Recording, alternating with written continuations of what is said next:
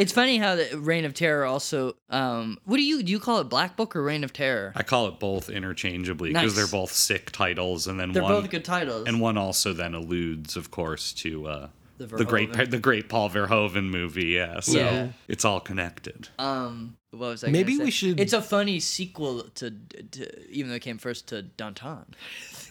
Picks up right where Danton left leaves off. That's true. All right, yeah, let's Maybe get, we should.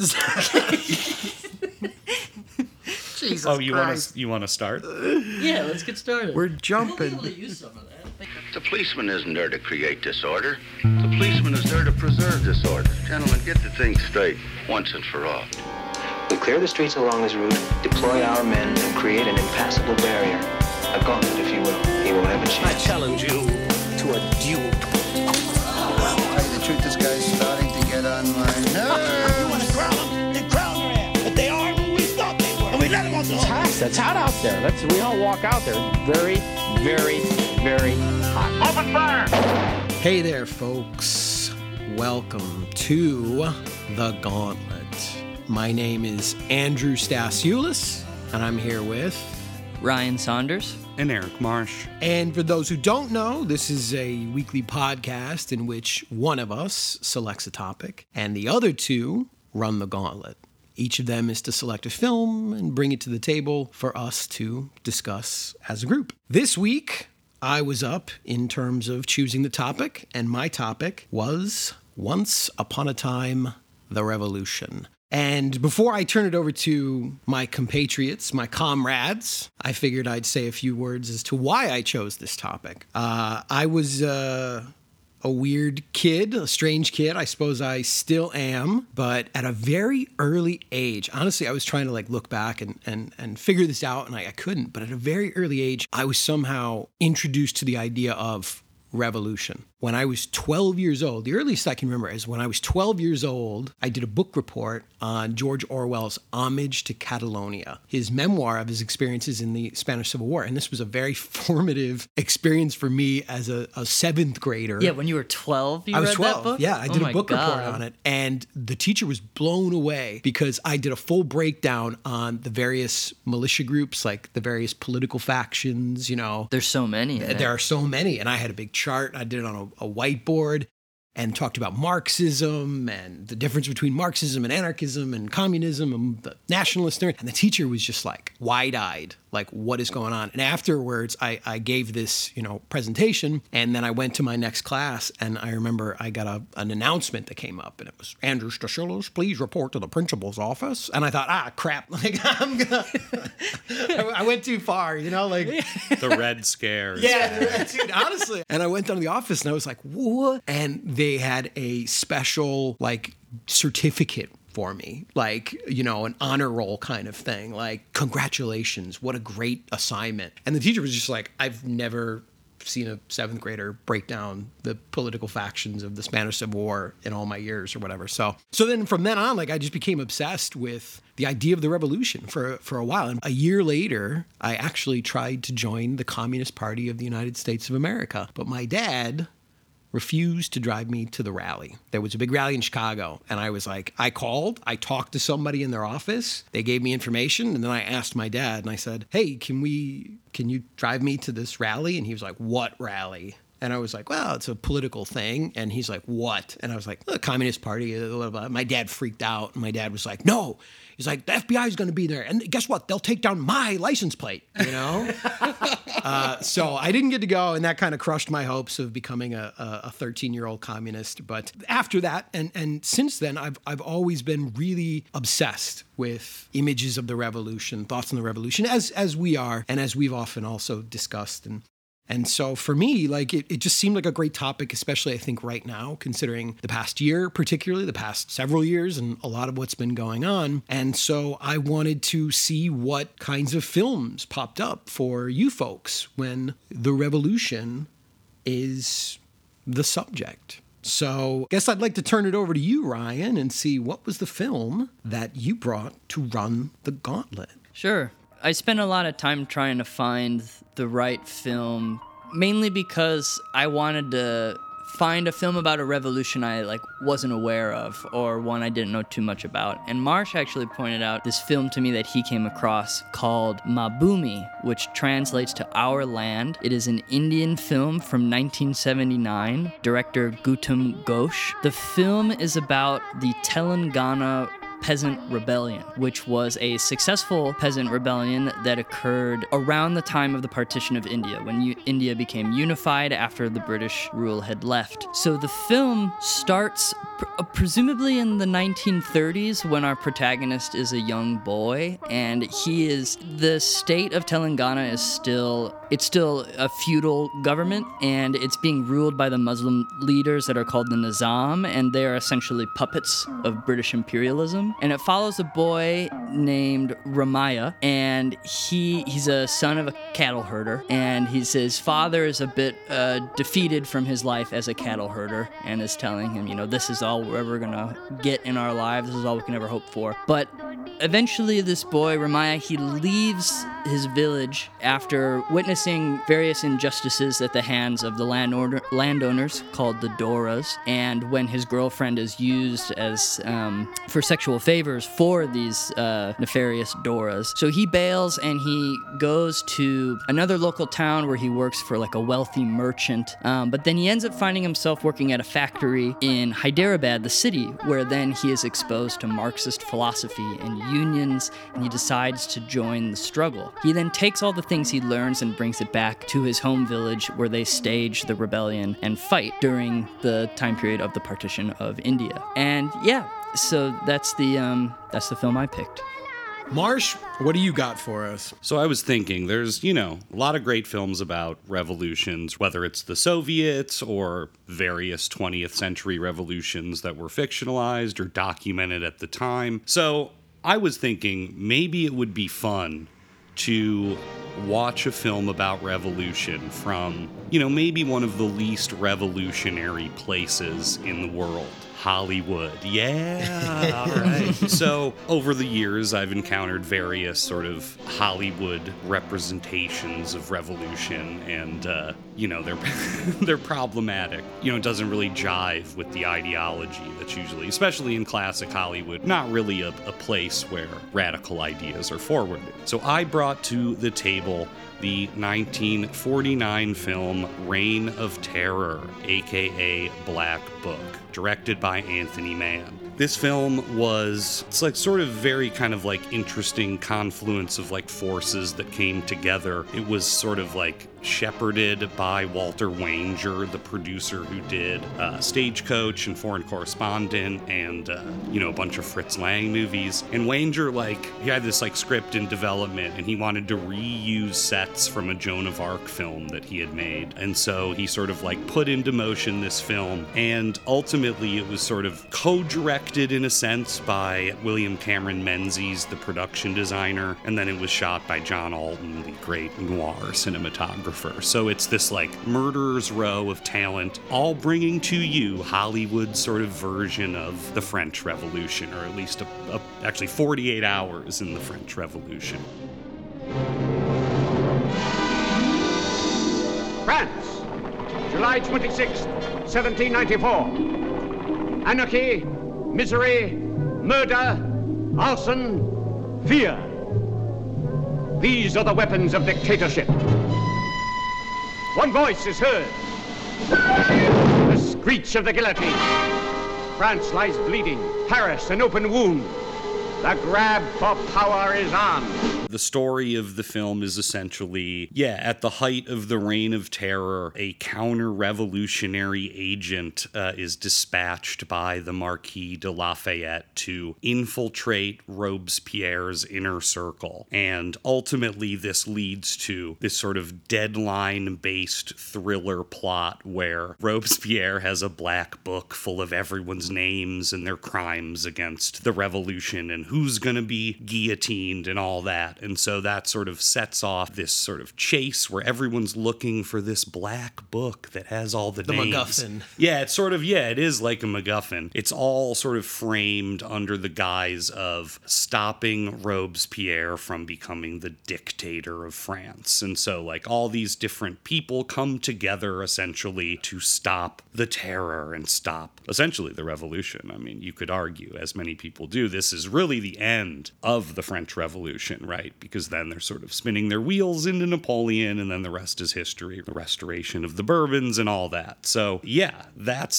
sort of the gist. And it's, uh, I guess I should mention, it's like kind of unique in the history of Hollywood because it's a historical film noir. And that, like, to me, puts it in a very interesting place, like, along with the other Anthony Mann film, The Tall Target, uh, where you know, there's like an assassination on Lincoln and it's like all on a train or whatever. So, yeah, those films really stand out sort of in the noir cycle as historical films and films that sort of prefigure Mann's turn to the Western, the past, right? These are his first films, really uh, not set in the contemporary sort of world like his film noirs were. And yet, film very clearly clutching at the contemporary, right? Oh my God. Like, yeah. It is absolutely like, yeah, explicitly trying Clawing to at- sort of, you know, tie the present to this sort of misconception of the French Revolution. Mm-hmm. So, yeah, I just thought it would be fun to look at look at something from, yeah, classic Hollywood especially, uh, and see what's going on inside there. And I would say, you know, from even my perspective, when you both chose these films, and I, I loved it because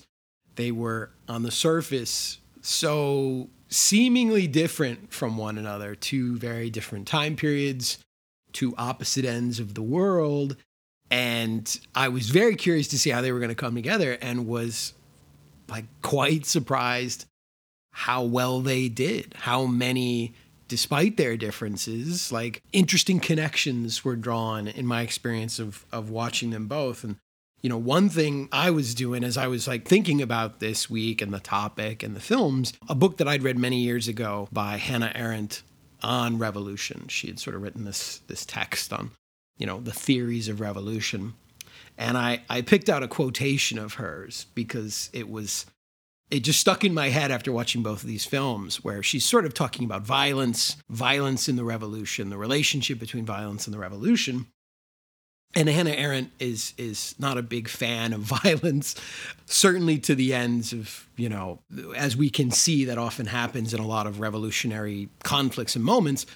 But there was a, a specific line that really stuck in my head. And she said, Violence itself is incapable of speech. And it made me think a lot about both of these films and the relationship between violence and idea or theory, right, in, in both of these films. And I will point out, I think that both of these films shocked me at times in their violent depictions. Maa Bhoomi particularly Yeah. like builds to a, an incredibly violent climax, you know, and I think it has a very interesting comparison or contrast, but nonetheless, I think like both of these films like uh, try to address this issue, right? Of like what is the role of violence in revolution? Yeah, I mean, and I think specifically with Maa Bhoomi, it's it is very violent throughout, even when it's not literal physical violence, right? Yeah, I mean, just the sort of the feudal structure is violent in and of itself, and it's Mm-hmm. sort of subjugating all these people to just yeah, like a parade of indignities. the first half of the movie is like ruthless in the way that the feudal rulers and landowners are treating all of the peasants. I mean, there's that horrifying sequence where that woman says she wants to leave work just briefly so she can feed her child, and the instinct of the landowner is just to say like, "Oh, you've got milk in your breasts. Like, prove it. Let me see." And then makes her derobe. And even he kind of almost flinches at himself after she does it. But it's just, it is, it's endless. I mean, and it is brutally violent throughout, uh, which also did shock me. And I guess that's, you know, that's something where when you were talking a little bit about reign of terror feeling it's grasping at the present there is something really strange about the time in Maa Bhoomi mainly because being a part of parallel cinema in India and having less resources than a Bollywood picture, just the fact that it's such a, a low budget, almost emulating Italian neorealism, at least a little bit in its aesthetics and approach, with so many of the performers being non actors.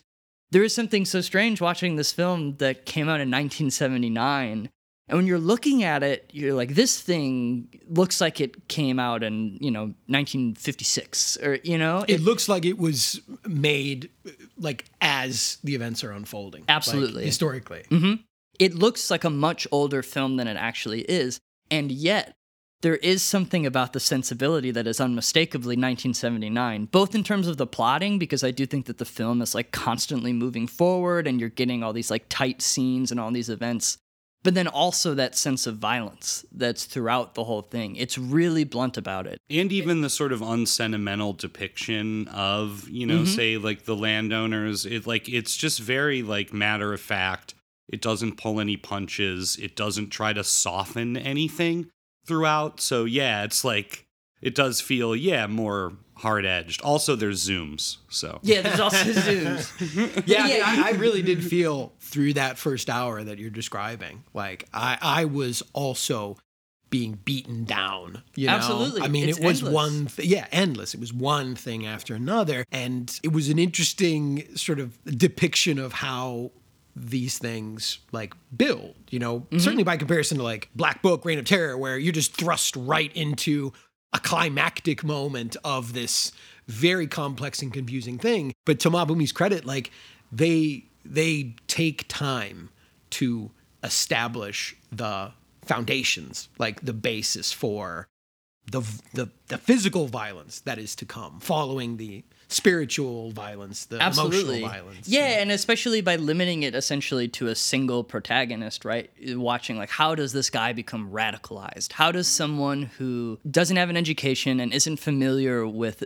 you know, social struggles around the world how does he find himself like placed within that history and how does you know he learn to be able to like bring people together and unite uh, in a similar cause right i mean there's that great moment in the film where he's in prison with a fellow villager and he's talking about moscow and he says moscow what is this moscow you're talking about you know this is the guy that like also got like the hot iron put against his head and yeah like, the that's the road gash. to moscow or whatever yeah he's got this this horribly disgusting burn now yeah. on Oh. his skull like mm-hmm. yeah the, more violence that I was like, Jesus, that that's horrible. Really, yeah.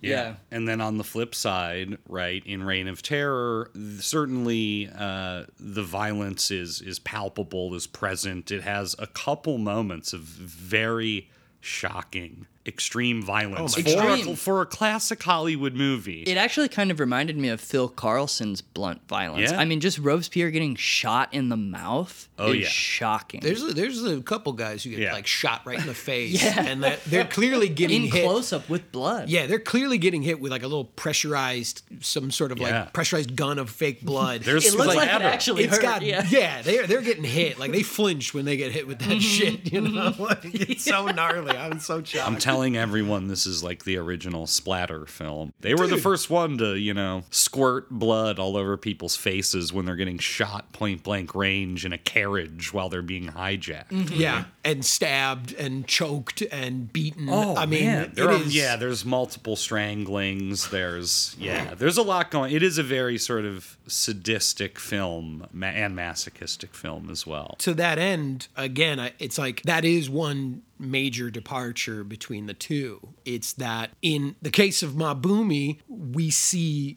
the seeds planted, and then here's why there would be this this outpouring of of reaction and violence and and upheaval and revolution revolt. And and so for us as an audience we go oh we have sim- we sympathize we empathize right? And we go like i get it yeah um, and we connect to that. Whereas in the case of the Black Book, it's like from the get go, we're just thrown into that violence and we're forced to merely react to it from the standpoint of being like, this is horrible. This is horrible. This is what the revolution's about. It's awful. Like, it's anarchy. Everyone's just killing each other and shooting each other and stabbing each other.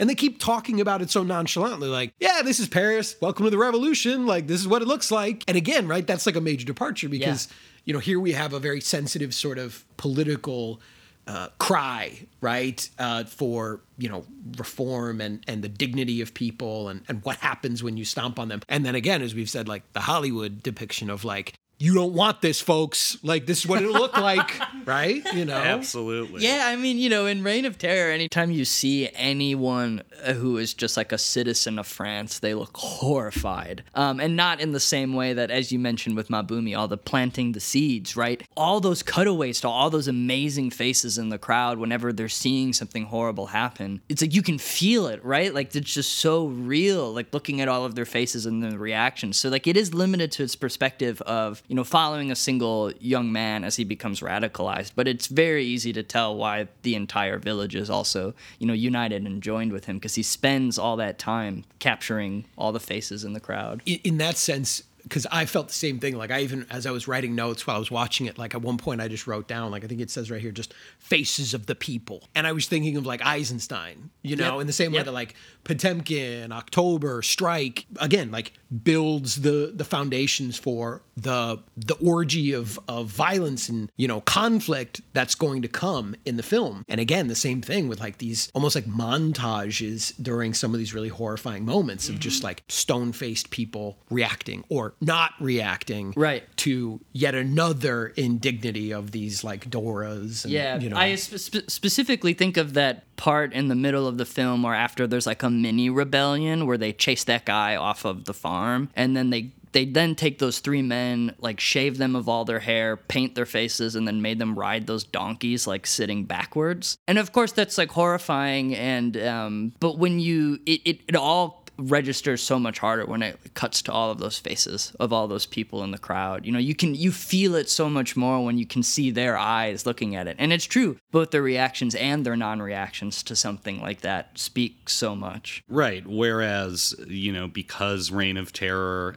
is a, is a Hollywood film and a product of its time in the late 40s, especially, that's a film that portrays the people as maniacs, right? Oh, yeah. Uh, the people in this film, as depicted, are yeah, they're the the sort of cliche cartoon version of the French Revolution, the bloodthirsty mob who just wants to see heads roll, uh, which obviously is true to a certain extent. But uh, yeah, in this film, it's it's grotesque. It reminds me almost of the way Fritz Lang shoots like fa- the faces in Fury when it's all sort of like low light. Everyone looks like a scary Nazi zombie. Like that's what this film is. It like opens up with you know this sort of like expressionist explosion of severed heads floating by the screen superimposed over flames and so it has yeah right it's got the it's got a you know that sort of perspective of of revolution they do share yeah they share a certain amount of violence but obviously you know there's they're they're opposites in in so many ways But, but you are right again. There are throughout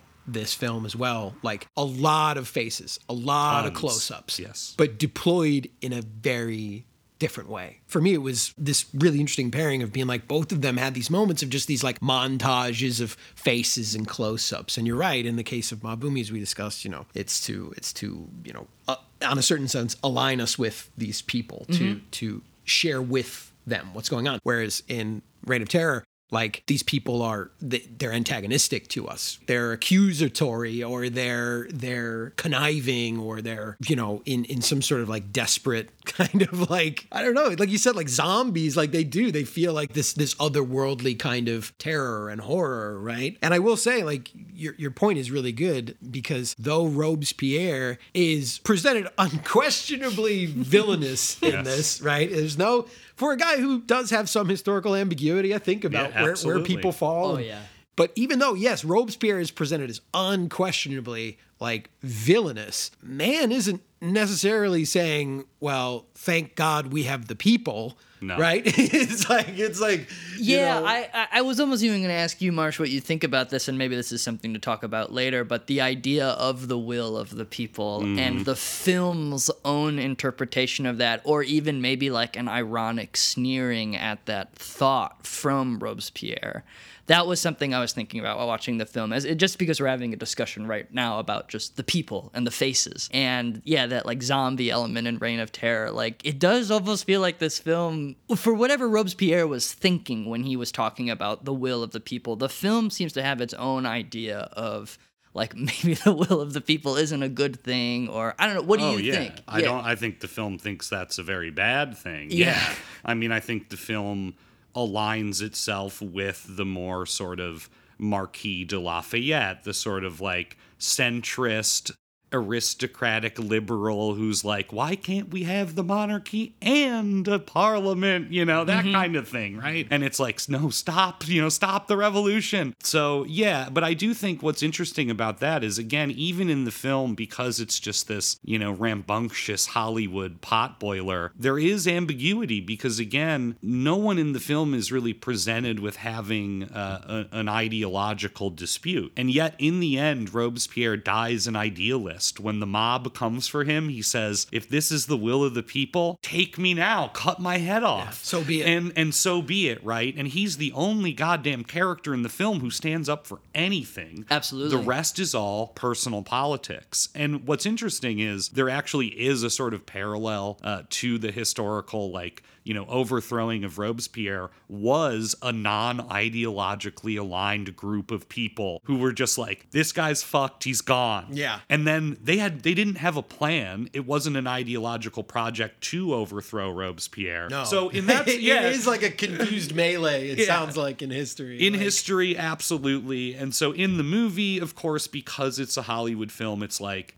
it's all about the personal and it's all about just these sort of petty grudges and these sort of slights and the, the lust for power and the lust for other things as well Oh yeah, it is kind of a lusty movie. Like, Very much so, There yeah. are there are quite a few steamy moments in this. I mean, it is a seedy fucking experience to watch Black Book Reign of Terror. I think anybody who watches it today would be quite impressed by that. You know, that this is not some this is not your grandfather's 18th century epic or whatever. I mean, this is like it is. It's somewhat it, it owes a lot of influence, I think, to German expressionism, as as you pointed out. And like in its violence, in its cynicism, in its darkness, the lighting, the shadows. it's you all know. pervading paranoia Yeah, Yes, that's the thing I was going to Yeah. say. I mean, just in terms of the style of the film, which is like, I mean, we could talk about that forever, but the, it is weird how at times it does feel like it's a film noir and at other times just a paranoid horror thriller. I thought it was so funny when there's the sequence when he, you know, he, he- the, the guy's coming in pretending to be Duvall and he's like in the darkness, but you just get the, the beams of light coming through the blinds in the window as if it was like a fucking office in the 1940s, you know? absolutely oh, So you have all these things that are very literal film noir signatures. But then, yeah, there's this also this heightened expressionist horror element to the film. But yeah, at the same time, there's all this paranoia. Everyone's really horny, but also everyone's really scared, and everyone's like trying to stab each other in the back. It engages with genre in a really wild way for for something from from that year. Absolutely. It's a movie that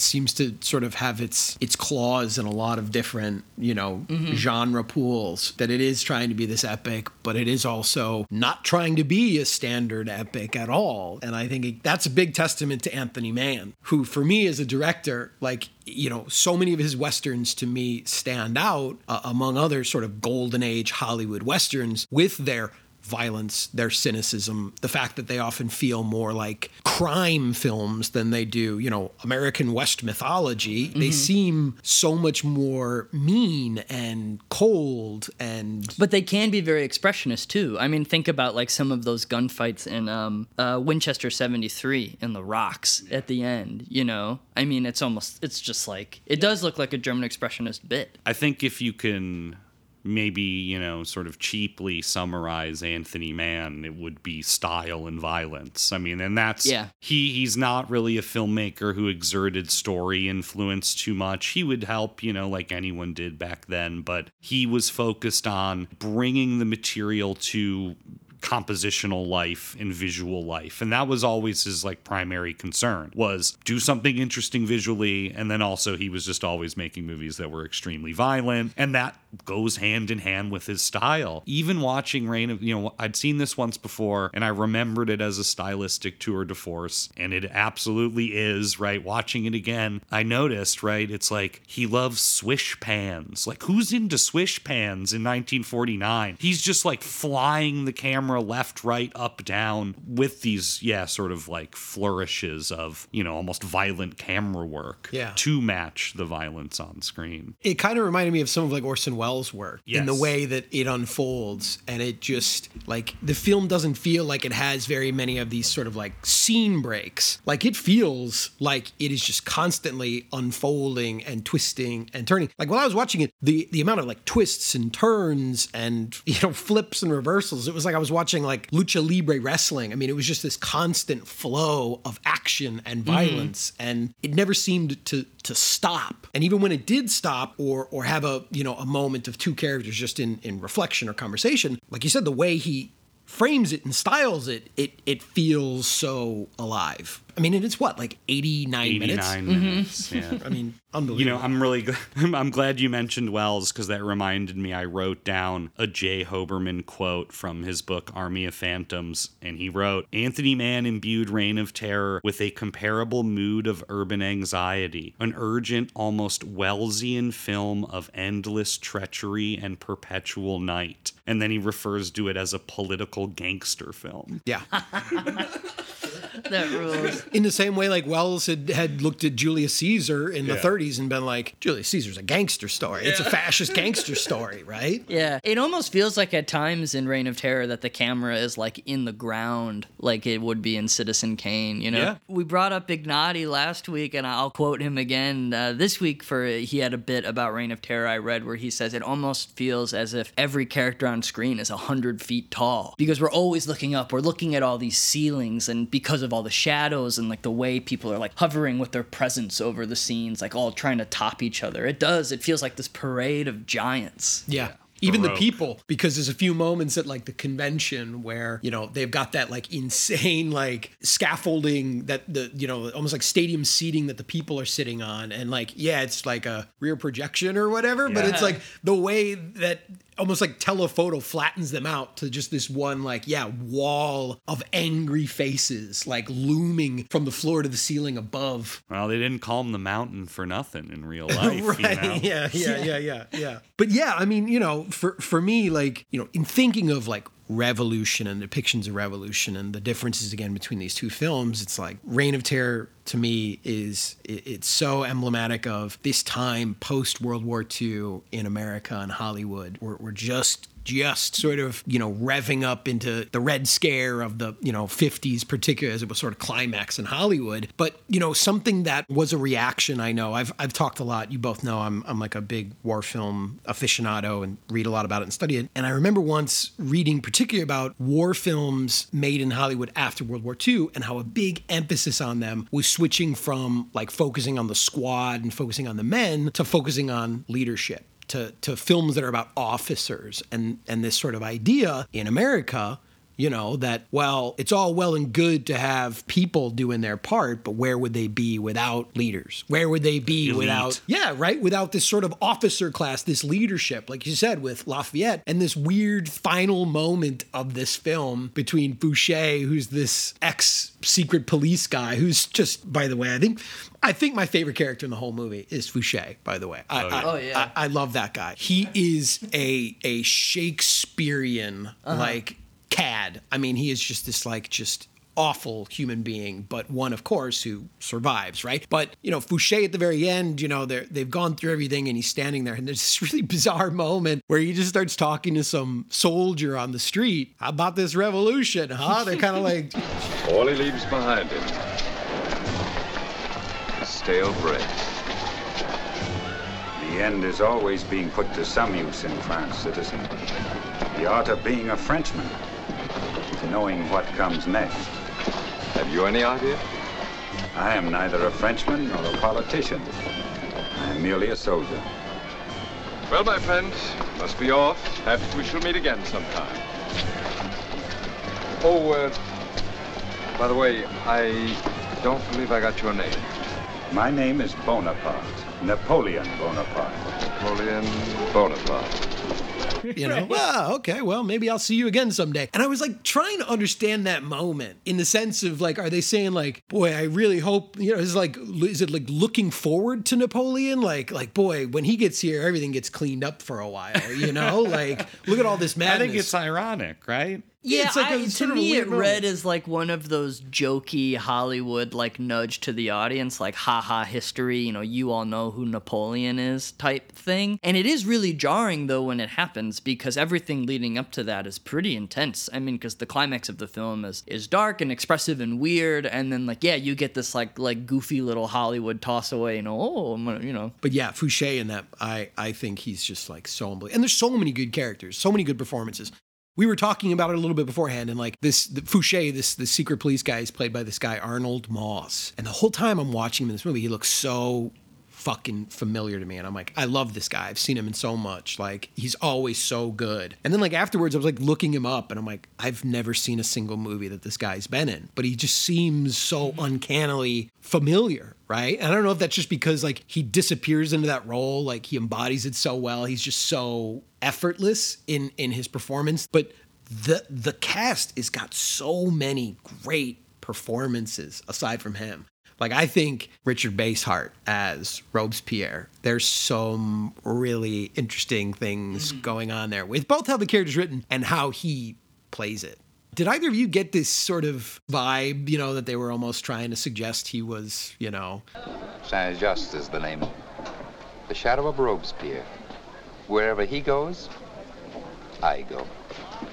Except here. He doesn't like women. Yeah, he's not interested in women. Yeah. You know, and then he's presented as this, you know, dandy. Like he's Yes. very he's getting his powdered wigs on. They describe him uh, in the beginning, right? In the voiceover, they do a little breakdown of all the characters, and they, they describe him as a, a fanatic in a powdered wig with a twisted mind. Right. And like he's the Joker.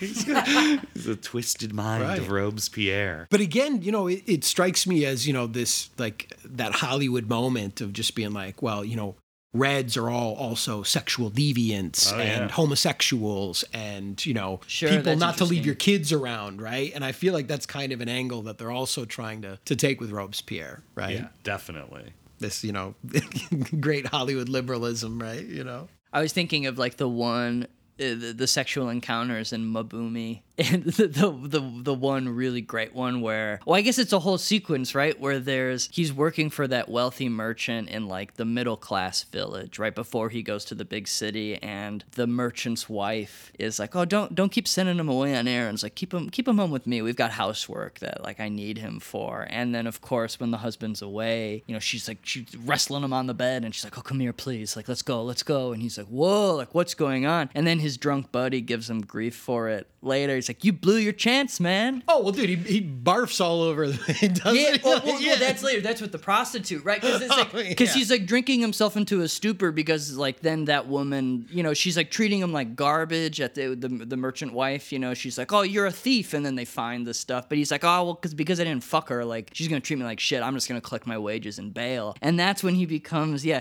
he gets like sloppy drunk, and his buddy's like, you know what, you know what you know you need? I know just the girl for you. And he takes him to her, and yeah, she's like, all right, your buddy paid, let's go. And he just gets up. It's a handheld shot. You know something's gonna go wrong, and he just barfs all over the floor right in so front of her. And she's immediately like, oh, fuck. Yeah, get the fuck this. outta yeah, here. like, out of here, man. that shit's so good. yeah but also like this like really touching like he particularly you know as much as that film's about the people as well that, that this like you said the, they're anchoring it in this in this one man you know ramaya and his growth and development because mm-hmm. From the beginning like we were kind of joking around about this too like there's this big time jump the film opens and he's a child and we Yeah. follow him as he grows and as he ages and it's almost naturalistic in its depiction of his maturation like his first love and his heartbreaks Mm-hmm. Yeah, it's really tragic. I mean, my favorite moment from the film, um, and the moment when I was like completely sold on it, is in within the first like 15 or 20 minutes. He finds out that he needs to like keep working for the Doras, even though he doesn't want to. He keeps telling his father, like, I want nothing to do with this. And so they're carting away a bunch of stuff, and he's carrying a mirror over his head. You remember this? And they're like they're kind of marching and say at one point he like puts the mirror down just to take a break and then he looks at it and he's like looking at his reflection in the mirror. And he's offered this like Presumably for the first time. Presumably for the first time exactly. And but it's also you know like just the poetry of that right? Like here he is he has a moment of self-reflection something he never has time for and immediately it's stolen away from him. And you get that great horrifying insult where he says what are you doing? Just dawdling around like a bridegroom Oh, yeah. Admiring yourself like a bridegroom? yeah, Yeah, you know? Mm-hmm. And but it's like it's so sad but it's just it's so touching that moment because yeah here he is he finally he's like confronting his image he's thinking about his life he's like you know who am i? What's my role? Like what what does life have to offer for me? Um, and it's immediately stolen from him right? But he has that right? Like it's like that that's like one of the first seeds in the film. And yeah and then it gets even more tragic when yeah he has his first love you know he's like oh we're so close right now you know he's, oh i hope i never lose you. And then these landowners are stealing his woman. They're like forcing her into you know sexual coercion and he can't handle it. He breaks. He completely falls apart, and he ditches her, and it's really it's it's sad and like cruel, right? And then, and then there's that also that really horrifying line where she says like, "Well, I didn't let him touch my breasts. Like I can still have milk, like for our child." And yeah, and then so he can't handle it, and he bails, and because there's all these other like there's all these things about different like gender roles within like this village that he like can't you know handle. So that's like why he breaks, and then like you know gets drunk in this other village and everything like that. But yeah, it is like a really yeah, heartbreaking uh, first first chunk of the film. Yeah, and again though, you know, like you you you really watch him grow and going even through that and then this period of being introduced to you know marxist thought and and learning to read for the first time is basically an adult man. Like you, you're watching this person like develop and grow in ways that's like really touching. So as the film even builds and, and comes to its conclusion like this is a, a, a full human being that you feel like you you understand their journey You feel like you have a really personal stake in the revolution by the end. Absolutely. Without a doubt. absolutely And it's interesting too, right? Because there's like so there's some conflicting styles within the film. I guess as we're talking about all the the stylistic like impulses of Reign of Terror. Like with the Maa Bhoomi, we get a very seemingly naturalistic look at his growth, but then every now and then the film kind of diverts into some sort of like documentary impulse, right? Where you have the narrator who's giving you like some, like kind of like a voice of God. You're like, here's the history of um, the labor movement in India. Like, here's what's happening like outside of this, like this community that we're offering you a glimpse into. And then it also does something which I love in Indian cinema and especially in like parallel cinema. And you don't see it a ton, as, primarily because in, um, you do see this in Satyajit Ray films, but not in the ones that have been restored, which is like a weird thing. But even the like social dramas from India tended to have songs, like one or two. And this film does have two with like full lyrics and it's like a performance. And so Ray films, like some of them do have like songs in them, and he has like some more like populist entertainment. But again, it's like catering to this like Western idea of what Indian cinema is. But I think it is important to acknowledge that parallel cinema did often have songs in them, and I think it's like an incredible narrative device. And like especially like so after like the successful revolution, we're like ah sing for us, you know, and he's like of course.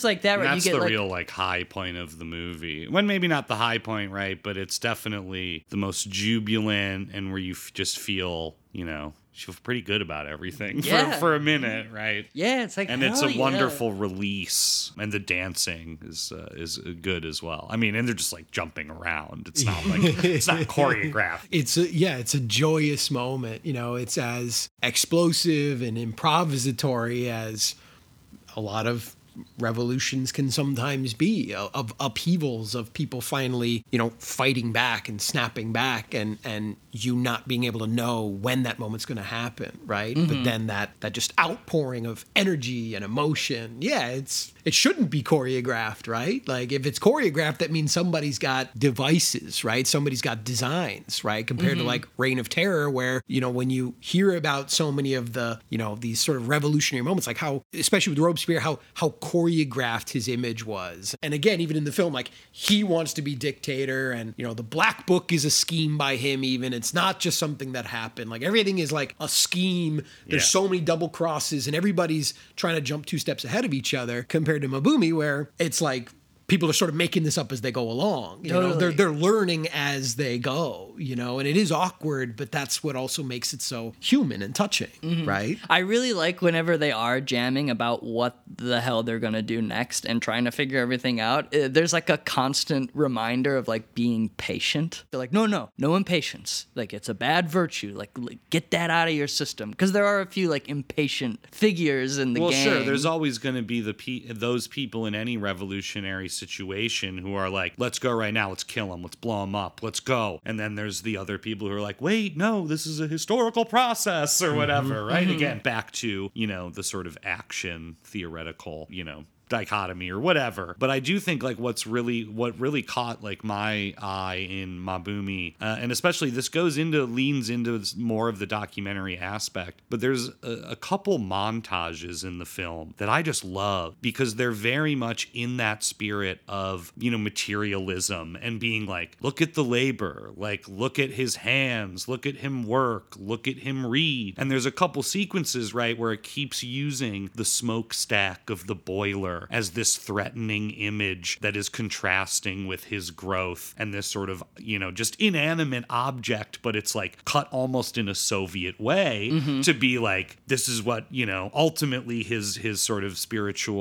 or you know revolutionary communist enlightenment is going to be like Yeah. you know overthrowing these symbols and overthrowing right the power structures that they live in and yeah there's a couple at least two big sort of montage sequences where uh, again it's like focusing on the material aspects of his life and then intercutting them in a sort of poetic documentary way. Yeah it's like the the the, the spinning wheel and strike right like Yes. that they keep cutting back to it's like the wheels are turning for these people Yeah, because I think, it, as, especially with like the smokestack and him like developing a political consciousness, like as a worker, there's that great montage sequence where you know you get the shot of they're working and that guy gets his arm like smashed in the machine and he like collapses and the camera collapses with him, and then it cuts to them painting signs for their protests in the street. You know, mm-hmm. it also uh, the film does a it, it, it about that like documentary aspect too. There's all those like festivities that you get to see like early on in the film. Yeah, there's rituals, sort of, yeah, community rituals placed throughout the film, uh, and I'm, I, I just, I'm too ignorant to suss out the progression of them. But there is a marketed difference, right, between the ritual scene in the beginning of the film where you see a guy like gut a goat. You like rip his yeah, he like rip- rips the throat out of the Yeah, goat with ri- his uh, teeth. Yeah, and it's a very sort of like old world kind of ritual versus then as you go through like Rama's life and then he's like waving the the Soviet flag with his brothers and comrades, you know, uh, in labor and at these strikes and things like that. and even by the end when now it's the indian union and we're seeing like the newsreel footage of the uniforms the army they're Right. parading they've got their rifles up you know they're like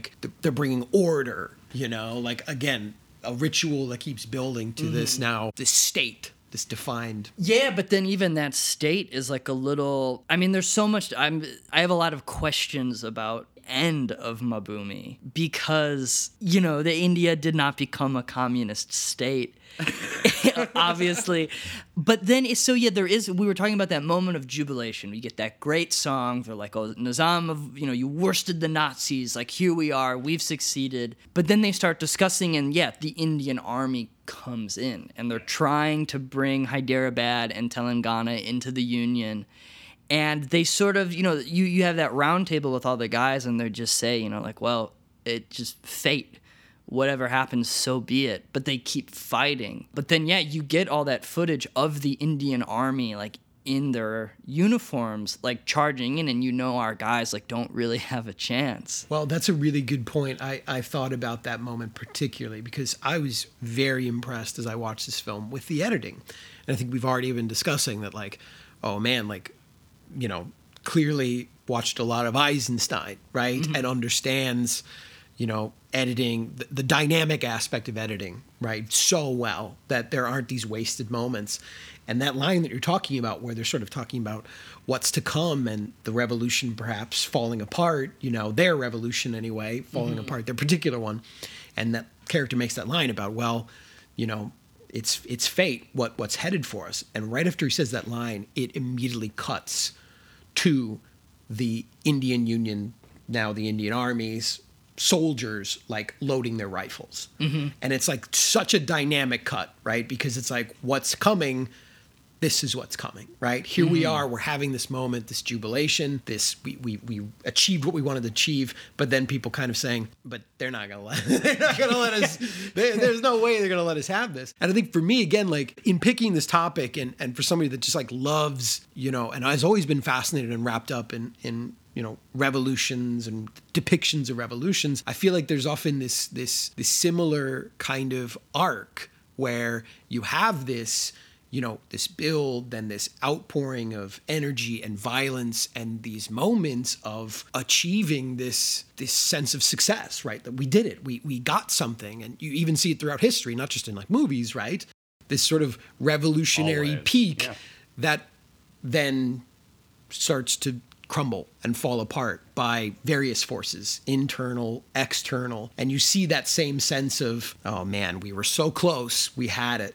And then it gets taken away. It gets taken away from the people. And, you know, to me again in this film, like that's that's they they handle that so well. It's so crushing in this film. you Because know? they get the land, you know, like they succeed. They've yeah, like they just they reclaimed the distribute land. that land, and then basically, you know, in part of the deal for them to join, you know, the the Indian Union, uh, they have to agree that the Doras come back and reclaim, you know, their land. Not dissimilar to right what what happened in the years following Robespierre, where you know they brought the church back in and they brought the aristocracy back in. Mhm. Right, that's always what happens. It's like the entropy of revolution. You're going for this goal. It's i- you know idealized in some kind of way, and you achieve some some sort of form of compromised success, which you nevertheless celebrate. And then the counter revolutionary forces internally and externally are put into motion. Right, and I do think it's interesting. Right, even for both of these films, they end. They both end on yeah this these bitter notes because even if you're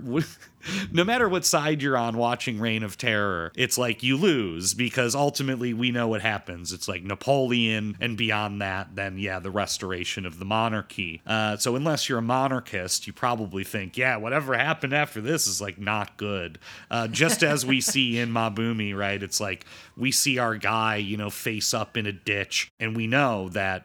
Yeah, they probably didn't get to keep the land they just distributed, and it's heartbreaking. Yeah, thinking about like the sort of how you know the the long term like th this thing kind of like is still an illness. I, I I found a funny note that Queen Elizabeth um was gifted a uh, a necklace from the Nizam of Hyderabad in 1930 at her wedding. And there's a whole Wikipedia page about this necklace, the like Nizam's necklace for of for the queen. Did she know that that came off the backs of their hard labor? or- Ah, you gotta wonder. I mean, that necklace is still being worn by people in power. You know, like this shit's if still. more people on. had seen Maa Bhoomi, then they would know that the Nizam, you know, not a good situation. When you're doing feudalism in the late 1940s, stop doing that, okay? Stop you doing might be a little behind the times. Yeah. I mean, and that you know, again, like I'm just a, I'm just a dumb American, and I'm like, yeah, you know, just I didn't know that, right? I mean, of course, there's there's various forms of slavery going on to this day, right? But like this, the Maa Bhoomi ends when my parents were alive, and these Mhm. people were living under feudalism. Uh, and again, that's also just yeah, you know, what really affected me watching the film is just yeah, just sympathizing with this guy so hard, just being like, yeah, fuck this shit, get yeah, get out, get this out of here. I love that at the beginning of the film, it like lays it very clear, like the way that Britain did like underdevelop India, right? Yeah. When it does say like Nizam just puppets of British imperialism. It's like you want to know why we have feudalism still because it's easier for England to control India if we have feudalism. Like that's so Of much course, they easier. give Like they'll just subjugate everyone. Yeah, thank Britain for that shit. I never thank Britain except for their uh, detective shows, which I love. Sure, Inspector Morse, if you're out there listening, uh, I don't know, send us an email. Yeah. Same to Gautam Ghose because I'd love to have a conversation with you. Yeah, we're gonna zoom him in one of Yeah. these days. He does speak English. We, Yeah. we found like an interview with him, and He, uh, he's awesome. yeah, he he's got a lot of opinions about film history that I think I would like to hear, uh, Mhm. and a good mustache to go with Mhm. it. Uh, So I was thinking, you know, we've sort of connected these films a little bit, but I want to disconnect them a little bit Yeah. because I have I have a sort of just very basic kind of uh, you know breakdown of some some opposites. So I've got you know Reign of Terror, uh, as pointed out by many people who've written on the film. Right? It's like I mean it takes place in Paris. It's an urban film, but it also feels like late 1940s urban in terms of how sort of cramped it is, and when they you know they go into the bar with all the all the revolutionaries and it's like yeah a real it just feels like you're probably in a tavern in new york minus all the goofy costumes right so you know obviously Maa Bhoomi mostly rural you know kind of hops around but it's you know it's about a peasant rebellion right Yeah. so we've got a little urban rural divide we've got a sort of dark versus light uh, visual divide, at Mhm. least in the sense that Maa Bhoomi very much like a, a neo-realist daytime kind of film with some you know uh, expressions of, of heavy shadow in a lot of the night scenes there is some like very good low budget kind of resourceful lighting going There's that on. beautiful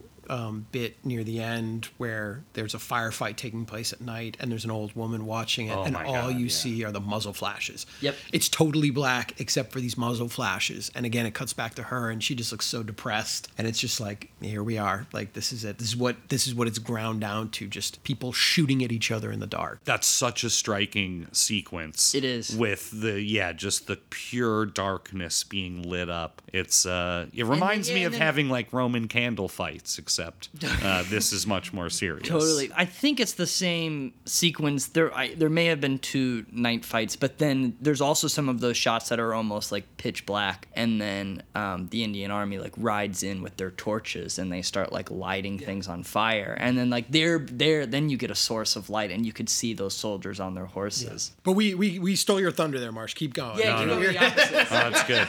That's good, right? We've Didn't got, mean to cut you off. That's why we're here. We're here to cut each other off. yeah.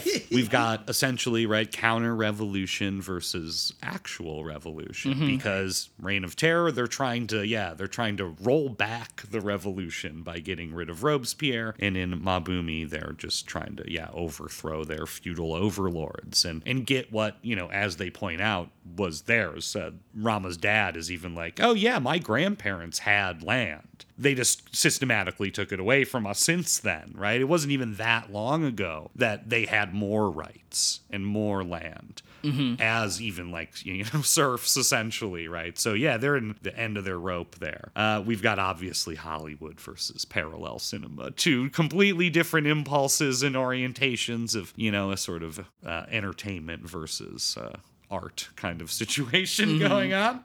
Uh, and then, of course, yeah, you know, Reign of Terror is kind of like a bourgeois, liberal uh, kind of take on the French Revolution, as you would expect. Uh, and then Maa Bhoomi's like a straight up, yeah, Marxist kind of look at a guy who, yeah, learns to be a Marxist and a revolutionary uh, from nothing, from, you know, a hut that has nothing Yeah. in it, Yeah. essentially. And in that sense too, I think you know, one Maa Bhoomi is is a call to action, a Yes. call to activism, whereas you know. Reign of Terror is a, is, a, is a call to passivism, right? It's Yeah, like totally. The Guardian of Sleep. It's like, no, no, no, none of this. We don't need that. Thank God that's over with. Yeah, I mean, yeah, Reign of Terror is very much like because even the film ends. It says the end.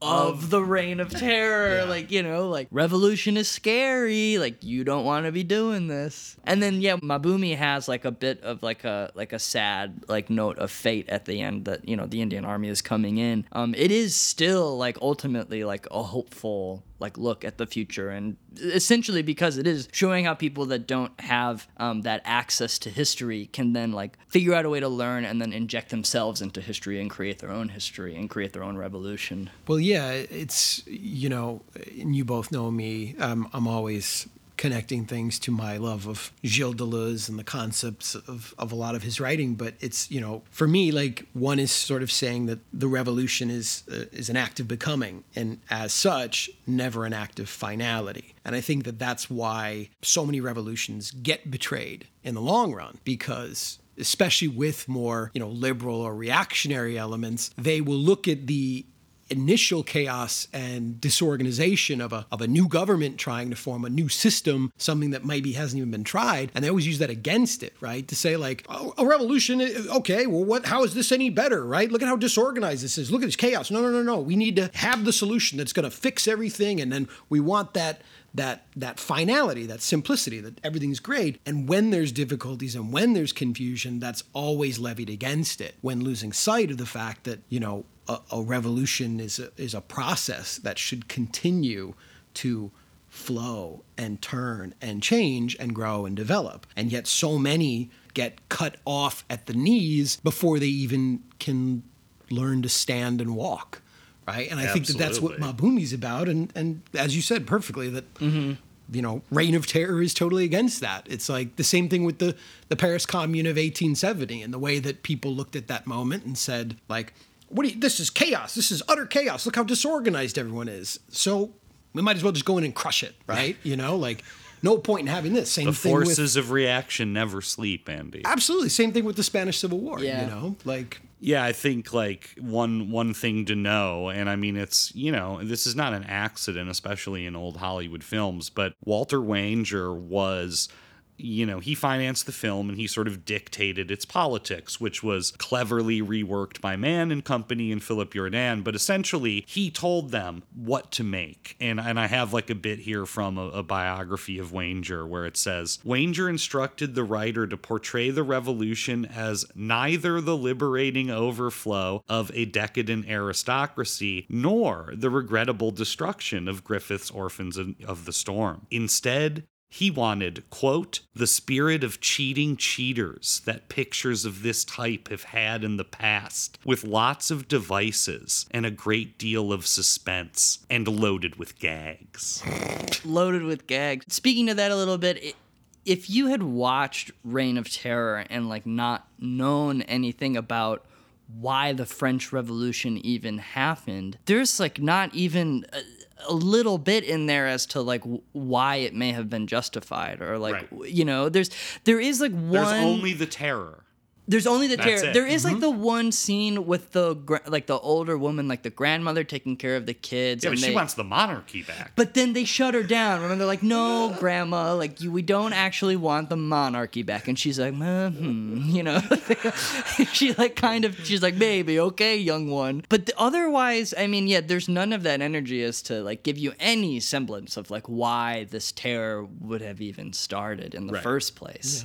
You know, no, as we said before, like the way you're thrust into this story, like turns us all, turns the audience into people who can only react, thus turning us all into reactionaries. Like Right. we just were thrust in with no context other than to say, "Isn't this bad? Like, don't you dislike this?" Yeah, You so know? when I was watching Reign of Terror, I was thinking about one of my favorite books that I've like read within the past couple of years, which is William Vollmann's Rising Up, Rising Down, which is like an, a massive essay about violence and revolution and when violence is ever justified. And, you know, in his like exploration of this, he talks about the idea that, you know, one of the many reasons that revolutions fail is because like violence is justified up to a point, but then de- defining like when that point has been crossed when violence is no longer justified in a revolution is so often where they fall to pieces. And i was thinking about you talking about the idea that revolution is a becoming as opposed to like this like semblance of finality. And reign of terror really seems like a film with the perspective that the French Revolution, like the violence was never justified. There's no sense that there's any sympathy for why we would get rid of a monarch. There's no, you know, there's no like, oh, they took it too far. It, the film seems to begin with the perspective that like this violence was never justified. Like there was never a point where like any of this was okay. It is only darkness. It is only terror. Which, you know, as uh, many people have pointed out, and I and I have as well, uh, only 15,000 people died in the terror,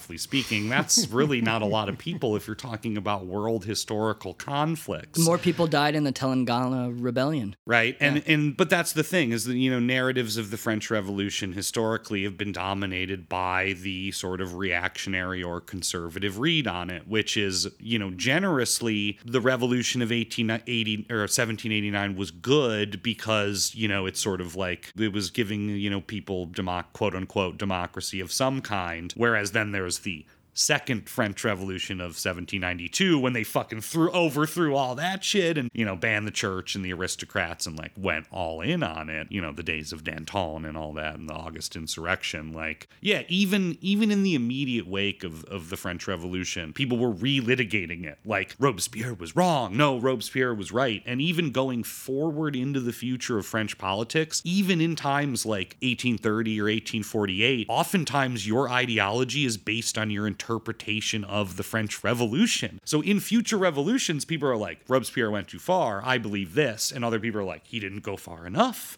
I believe this. And that's sort of like a core tenet of, you know, what interpreting history and, and you know, influencing future revolutions. Sure. It's crazy. Absolutely. And again, what often is then able to be like levied against any other efforts subsequently to be made in in similar directions, right? Right. So it's always thrown back. And same thing with the Russian Revolution, right? Because you had the initial revolution and then you had, oh, we have a second one, right? And then, Mhm. of course, following that, then the Civil War and so on and so forth. And it's the same thing over and over again, right? I mean, cyclical in that sense. Which side are you on? Well, looks like I'm in the middle. Yeah, so the music, Andy, was done by Sol Kaplan, who did, you know, a ton of classic Hollywood stuff.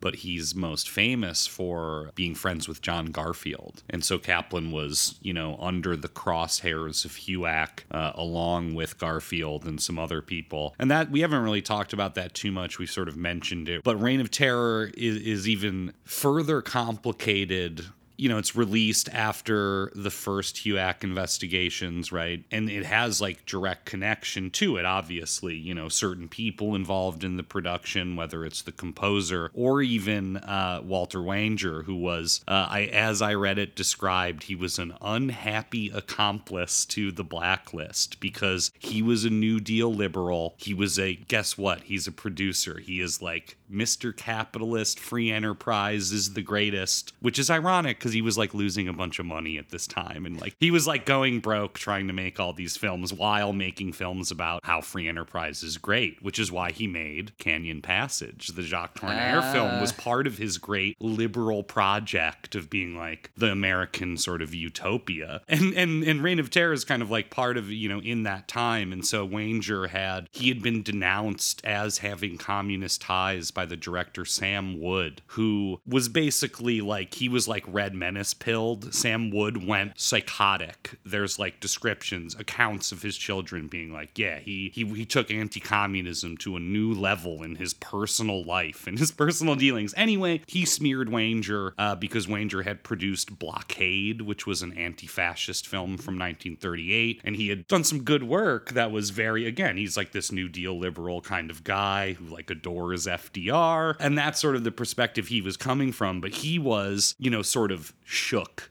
by his connection to these communists in the film industry. And so in the in the post-war period he took the republican line that was essentially like yeah like showcasing capitalism and free enterprise and just sort of like i have nothing to do with this. And he's almost trying to like apologize for something he didn't do uh, in, a, in a really bizarre way. But again that sort of like that vibe the huac vibe the witch hunt vibe is just imbued throughout Reign of Terror. Uh, and it's almost again like you know, it's just one of those things where it's like so obvious, and then you look into it and you're like, well, it's not like really what they intended, but it's still there and it is explicit. I mean, really.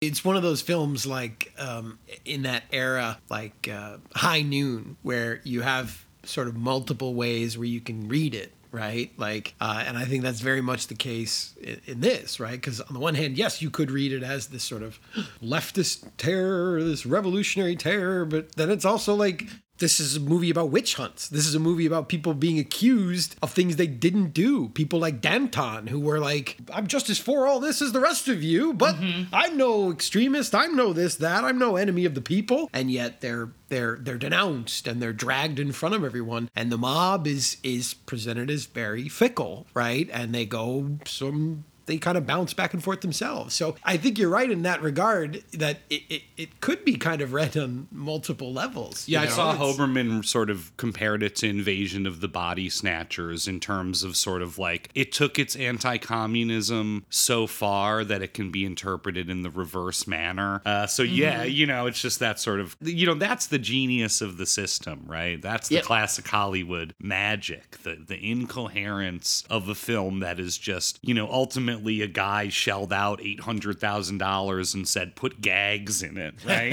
uh, and and this is the result. I mean, it's it, it's like it's also too, you know, a sort of subgenre Mann was working at the time was the infiltration movie, which you see in T Men and Border Incident, guys going undercover, uh, and this is also part of that, which is you know very interesting because it's just was supposed to be a historical drama, and they also kept slashing the budget. So one of the reasons it ended up the way it is is because it was originally like an A picture. Then they couldn't get the stars. They really couldn't get the money, and the budget just kept dropping until it was like just up to Mann, Alton, and Menzies to be like, okay, low budget noir thriller. Like, uh, okay, you know, let's do it. Like, because that's what they'd been doing anyway, especially Mann and Alton were in like, you know, really working well together in that period. And their style of lighting took less time and cost less money because they used less lights, there's shadows everywhere. There you go. 30 day shoot. You're, Yeah. out, you're out of there.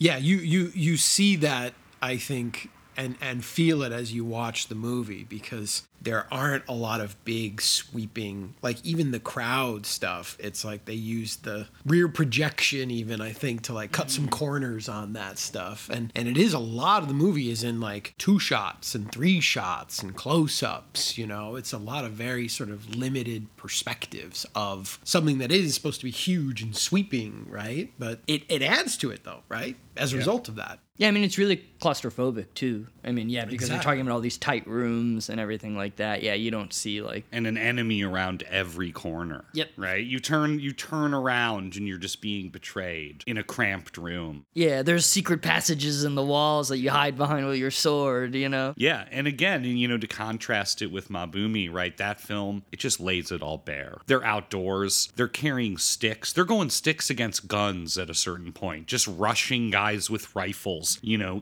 Indian peasant style, just like, Yep. we have the numbers, we're united, let's go knock some skulls. And it's just like sunny and kind of like overblown. Uh, and it's, yeah, it's just this sort of like heated thing. I mean, I guess, you know, again, you want to connect these films, it's like flames, sun, heat, like the, the hotness of revolution of some kind. I don't know. I'm just rambling. That kind of makes me think this is a bit of an aside, but I was wondering, Andy, just like knowing weapons and stuff, do you have any idea how those bombs worked that they were using in Maa Bhoomi? They seemed like they seemed like grenades, but they were like and they were like combustible, but there was no wick or anything, right? You just like saw them. Hold- have you ever seen anything like that? You know what that was? Uh, no, I don't Yeah. know what that was. Like, I don't know what it was, but I imagine whatever it was was very improvisational. Uh, Yeah. you know. I mean, they. You look at the what they're they're carrying. Like Marsh said, like this is this collection of like anything from your bare fists to, uh, you know, gardening tools. Well, they talk about at a certain point they start making their own low grade weapons. Country guns. Yeah, they call 'em. country guns. Yes. Yeah, country guns. Yeah, they're just these like tubes that you could just you know It's like blunderbuss. yeah, fire, you know, a shotgun shell through or something like that. I mean, and it, it is like, I mean, that is historically accurate. Like, you know, the the collection of weapons that they're carrying, they're coming every carrying everything from like, you know, uh, percussion ball and cap, you know, muzzle loaders to, modern British bolt action rifles that you Mhm. know England would give to the Indian Army. There's shotguns. There's yeah these these homemade weapons of all sorts. Yeah, because they, you know, they they uh, they get raided by these like paramilitaries all the time, sort of throughout the film, and uh, yeah, you just take their guns, right? I mean, that's what they do ultimately. Yeah, they're sort of building this revolution or this rebellion from scratch, and that's another just like part of the movie again that just like yeah really stirs you up, you know. Yeah, I Uh, think about that shot when he's teaching all of the women how to shoot. Oh yeah, so dude. awesome. She's like cleaning something or she's preparing something, and the guy says, you know, like, oh, why don't you learn to shoot? She's like, well, I mean, yeah, if someone teaches me, and then boom, we get it. You know, like they're all lined up. Yeah, up. Rama's got the ladies out, you know, So in a row, getting their target practice. yeah, in. village unity. That did though, since you like bring up like weapons, it did strike me in in Reign of Terror and Black Book. Like I don't know if either of you noticed that, but there are so many shots of just them i- i- in corridors and you know in back rooms, and there's just rifles like on the walls, like just stacked rifles everywhere. There's just weapons all over the place, just stacked up. And I was like, I was like, even remarking when I was watching the movie to myself, I was just like, Jesus Christ, look at all these weapons just tucked away and hidden away. And like, you know, um, especially in Robespierre's hideout. yeah, yeah, Yeah. There's so many guns and weapons in in that movie as well. Just knives and swords, and everybody's got their little pocket pistols. And Mhm.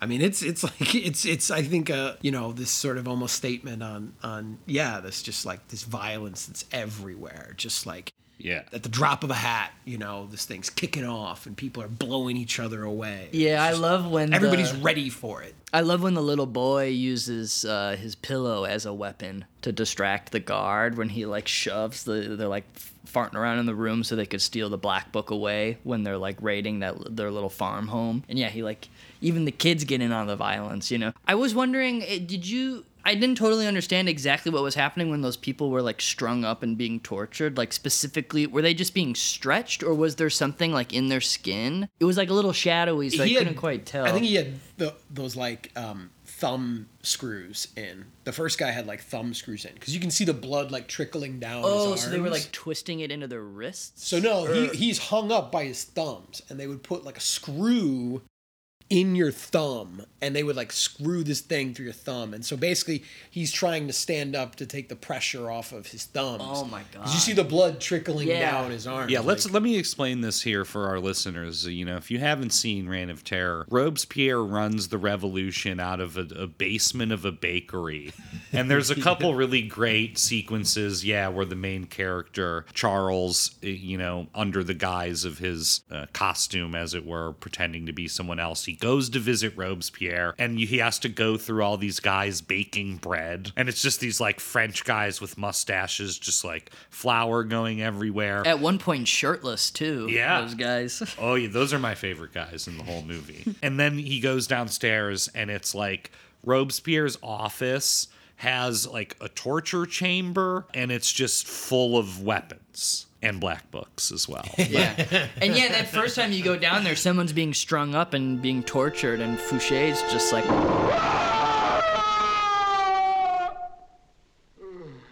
Why don't you eat your bun?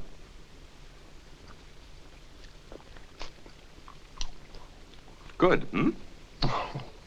Delicious. He's eating it with it. He's got it's like skewered on a knife. Yeah. and he's just eating his bun. Yeah, you know, I read that Moss improvised a lot of those lines, according to Anthony Mann. And, you know, especially all the cheeky stuff, right? So, like when he sees uh, Madeline and Charles, aka Duval, out in the street, and he's like, There's a revolution going on. Don't stay out late. uh, that was ad libbed. You know, these little asides, like the joke about the bun. Uh, and it does give, yeah, a lot of these performances in Reign of Terror. You know, the main guy notwithstanding, I think he's kind of like A dud. Yeah, he's kind of a dud in the main role, but like everyone A else. bee hunk. Yeah, Absolutely, apparently he was a comedy actor. I read. I wish it was Dana Andrews. we all wish it was Dana Yeah. Andrews, but I think yeah, I think the cast at large is really yeah hamming it up in the best way possible, uh, and especially like you brought up earlier, Basehart. And I was thinking about this as well because one of the projects Mann did, I think the same year as Black Book, is is he walked by night and Mann cast Basehart as a serial killer. Mm. And so just going from, you know, Basehart as this like mustachioed serial killer to Robespierre, like he gets this sort of this element of Basehart where you believe that this guy's like, yeah, he's psychotic in a way you would believe later that Jimmy Stewart is psychotic in an Anthony Mann film. It's got that sort of intensity. Basehart has a, I think, very underrated range for actors. Like he's he's he's one of these guys that like for some reason I don't know if you remember if either of you guys were big Mystery Science Theater 3000 fans, but Richard Sure. Basehart was often like a punchline for like MST3K dorks or whatever. Like, oh, Richard Basehart, you know? And like for me, I've often looked at Richard Basehart as this guy that like has a, a lot of range, you know. Like, I mean, he's also in in Fellini's La Strada as the as the fool, right? And this sort of, you know, really just um, um, charming presence. But but to me, I think Basehart is just like not really. He's never really truly. He never really truly was utilized, probably to to like where he could go. Because even in this, as Robespierre, like especially like near the end that final speech it, it shook me even. Like when you see like even he turns the crowd like they're ready to cut his head off. And like you said this like virtue that he sees in himself like he be he sort of like just elevates in that moment to to not even just a person but but something so much bigger right? The idea the the virtue the revolution whatever. But like to me basehart is is yeah i mean he's doing something psychological with this role that takes it to um, a place of of oh god i think tremendous depth. I mean personally like i i felt that way anyway Yeah, because even you've got Norman Lloyd in there as Tallien, the sort of other uh, kind of like aligned with Barras as this counter counter revolutionary force, uh, and he even yeah has this like mysterious kind of like uh, impish quality to him where he's like it's Norman Lloyd, but he's like really threatening somehow, and it's this odd contradiction. So yeah, I think besides the lead guy, everyone is very expressive as the film sort of Oh, yeah. demands. Mhm. But then you got the dud at the center. Yeah, you know. but that's almost even like a Hitchcockian thing, right? Like Hitchcock loved casting very Yeah, dynamic people. Yeah, he would have a dud as the, the the you know the the protagonist, the the the citizen, the law abiding citizen, and he would always like to pair them up with some actor who could just take that more villainous character to a whole nother level, right? And then you kind of look at them and you gleefully, you know, sort of enjoy their presence more than you do this straight man basically right? This sort of like well come on now everybody you know? But like fouché like you said like i love in this movie that he is just constantly popping up behind people. Like throughout the movie like he's just con- he's like everywhere you know? And he's just always sort of like leaning in like you said with this whole like hey there nice night for a walk huh you know he's like he's everywhere I mean, he's it, everywhere. it almost felt like Fouché was the guy I was rooting for the whole time. Oh, 'cause absolutely. Our main guy's so bland that like his, yeah, him just like stealing the book. I'm like, whatever, you know, like I'm not rooting for him, but yeah, like Fouché and they like this guy's up to something, you know. Well, as and the he's playing intro- every side against the middle like Well, he's that's a what true the intro striker. says. Yeah, they say uh, always on both sides, never in the middle. And you know, Yeah. to, true to the historical person of of Fouché, he did have a long and thriving career in many administrations. Mm-hmm. So, mm-hmm. you know, he was there were a lot of guys. Look, there were guys that survived the French Revolution and served long in the government for future kings, you know? So, and you see how it's done here. You play both sides against the middle. Absolutely. You get choked out, but you know, for some reason the dud leaves you alive. Oh my God. you live a long, prosperous life. I know. I even love that, right? Like you, he's like a fucking cockroach. You can't get rid of him. Like when he gets choked out again, it's an incredibly violent scene where he's getting choked to death, presumably, and he's like laying there on the ground, and his head's like twisted in an still- awkward he way. looks dead. His eyes are wide open, and then he just pops up again later, like not. He's almost got me, huh? You know, it's like Jesus Christ, this guy, he's fucking. You can't get rid of him. Like you gotta love that kind of survivor like spirit, Yeah. you know.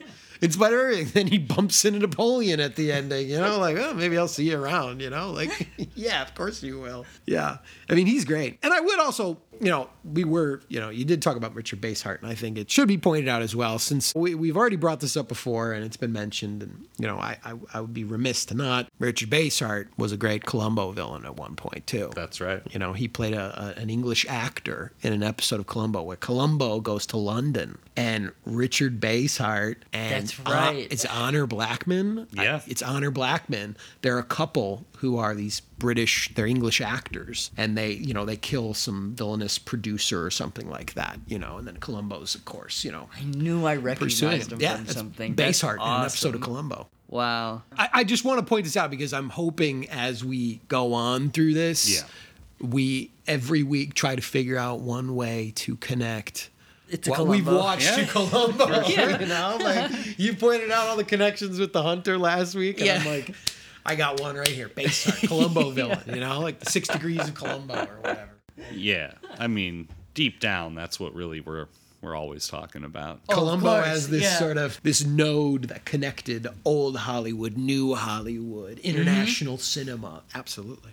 I was just thinking about last week when we were talking about fathers. And while I guess Reign of Terror doesn't necessarily have like a daddy, I mean, you could think Robespierre of is the daddy of the people. Exactly. So I guess I would extend the question that I asked last week to this week. Who would you rather have as your daddy? Robespierre or Ramaya's like defeatist father who's like begging for land and wants to be front of the line and just like forces you to eat gruel all day? Oh my God! Well, I, th- I, fir- I first of all, I thought you were going to go with Ramaya uh, or Ramaya as the dad because there is that. You know, isn't there something in there about him wanting to have a son or you know being a father at some Maybe. point? Maybe yeah. I mean, well, of course he would be the the dad to pick, but I would like to the comparison to be uh, his look. father with Robespierre. Gotcha. Well, Robespierre was a father, right? Didn't he have a son? Wasn't there Robespierre the elder and Robespierre the younger? yeah, there was the younger, yes. and he was like in his assassination or his whatever his his turning out like the son was like with his dad the whole time and you know like uh, freaking out so i'm sure they had a nice relationship he seemed very loyal to his father um, from what i understand but again if you're asking me who would i rather have as my dad robespierre or Ram- ramaya's dad Yeah. um, i'm gonna have to go with robespierre on this one i think Okay. you know, I feel like I'd live a little bit more comfortably. Um, and though that isn't everything, You'd be uh, the son of a lawyer. I'd be the son of a lawyer. I mean, I'd get to wear, you know, nice breeches, a, a good powdered wig, and you know, I'm a bit of a, a shoe guy, and I really like those shoes with the buckles. So I think I'd probably go that way. Great answer. Marsh? Uh, you know, I actually want the, the the communist guy to be my dad from Maa Bhoomi, right? I know that's not your question. Okay.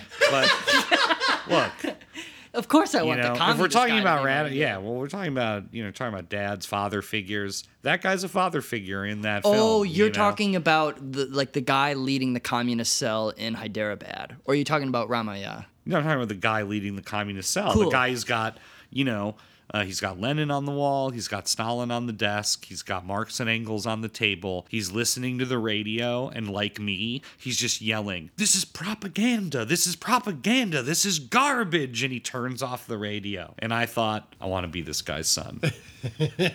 Both very good answers, though. A good, good. I think I'll ask this every week. Mine's pretty superficial, but I'm going to stand by it. You know, So, you know, we've been talking about our films. But what about you, Andy? You got any revolutionary films or films about revolution that uh, you want to, you know, sort of highlight here? Oh man, absolutely. You know, if I, if I had picked, you know, there, there's if I had brought a movie to the table this week, there's so many I, I probably would have picked, and so many. You can only pick mind. one, though.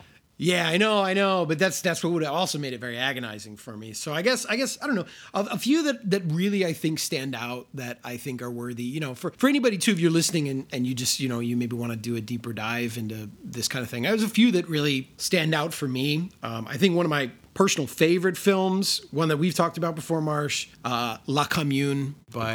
Peter Watkins, which is just an incredible act even of you know creativity more than it's just like oh a cool movie about revolutions. But the way he approached it, um, it's it's brilliant. If you haven't seen it, um, I Definitely a future topic or future uh, pick for this this very podcast. Uh, yeah. I would hope one of these days, Ryan, we're gonna drag you Absolutely. uh, into yeah, the I mean, I that was almost gonna be what I picked because I haven't seen it. Well, but one of these days. Yeah. Yeah. I also think um, uh, another one, Marsh, I know that you're a big fan of as well. Ken Loach's uh, Land and Freedom Oh yeah. about the, the Spanish Civil War um, is a, a magnificent film. I think it's really beautiful. And another, yeah, another real bummer. Well, I mean, we all know, you know, how the Spanish Civil War turned out, but yeah, that film really got to me. I'm not necessarily the biggest Loach guy, but that one, like, really, I think it's really, really wonderfully done. And then I'm also a big fan, just in general, of like that whole subgenre of like spaghetti westerns that sort of are all set during the Mexican Revolution, Oh, yeah. particularly. I mean, Duck, Sergio Leone's Duck You Sucker, I think, is incredible. Sergio Corbucci made several. Uh, I recently watched uh, Compañeros, which I found to be uh, extremely delightful, uh, and I haven't stopped listening to the, the score Oh, uh, yeah. since. Compañeros is, is amazing. So yeah, I mean, uh, so many, and and like you said, I'm I'm hoping that you know somehow as the topics progress, uh, we'll figure out a way to wind some of those in there. You know, rope them in there somehow. Because beyond just being films about revolution, all those films that we've just mentioned are are great films for for other reasons as well. You know, so. I'm going to have to pass the torch now. We had Marsh's topic last week and mine this week. So now we're going to turn it over to you, Ryan. What do you have in store for Marsh and I? What are we tasked with bringing to the gauntlet next week? So next week, I want you guys to take me outside and to take me fishing. I want the theme of next week to be gone fishing. Uh, get me out in the open air, get me out on the water, and uh, let's see what we catch. That's awesome. Sounds good to me. Yeah. All right. Well, uh, as always, yeah, you can follow us on Twitter at Gauntlet Movies or email us at Gauntlet Movies Podcast. Peace. I have killed only for you.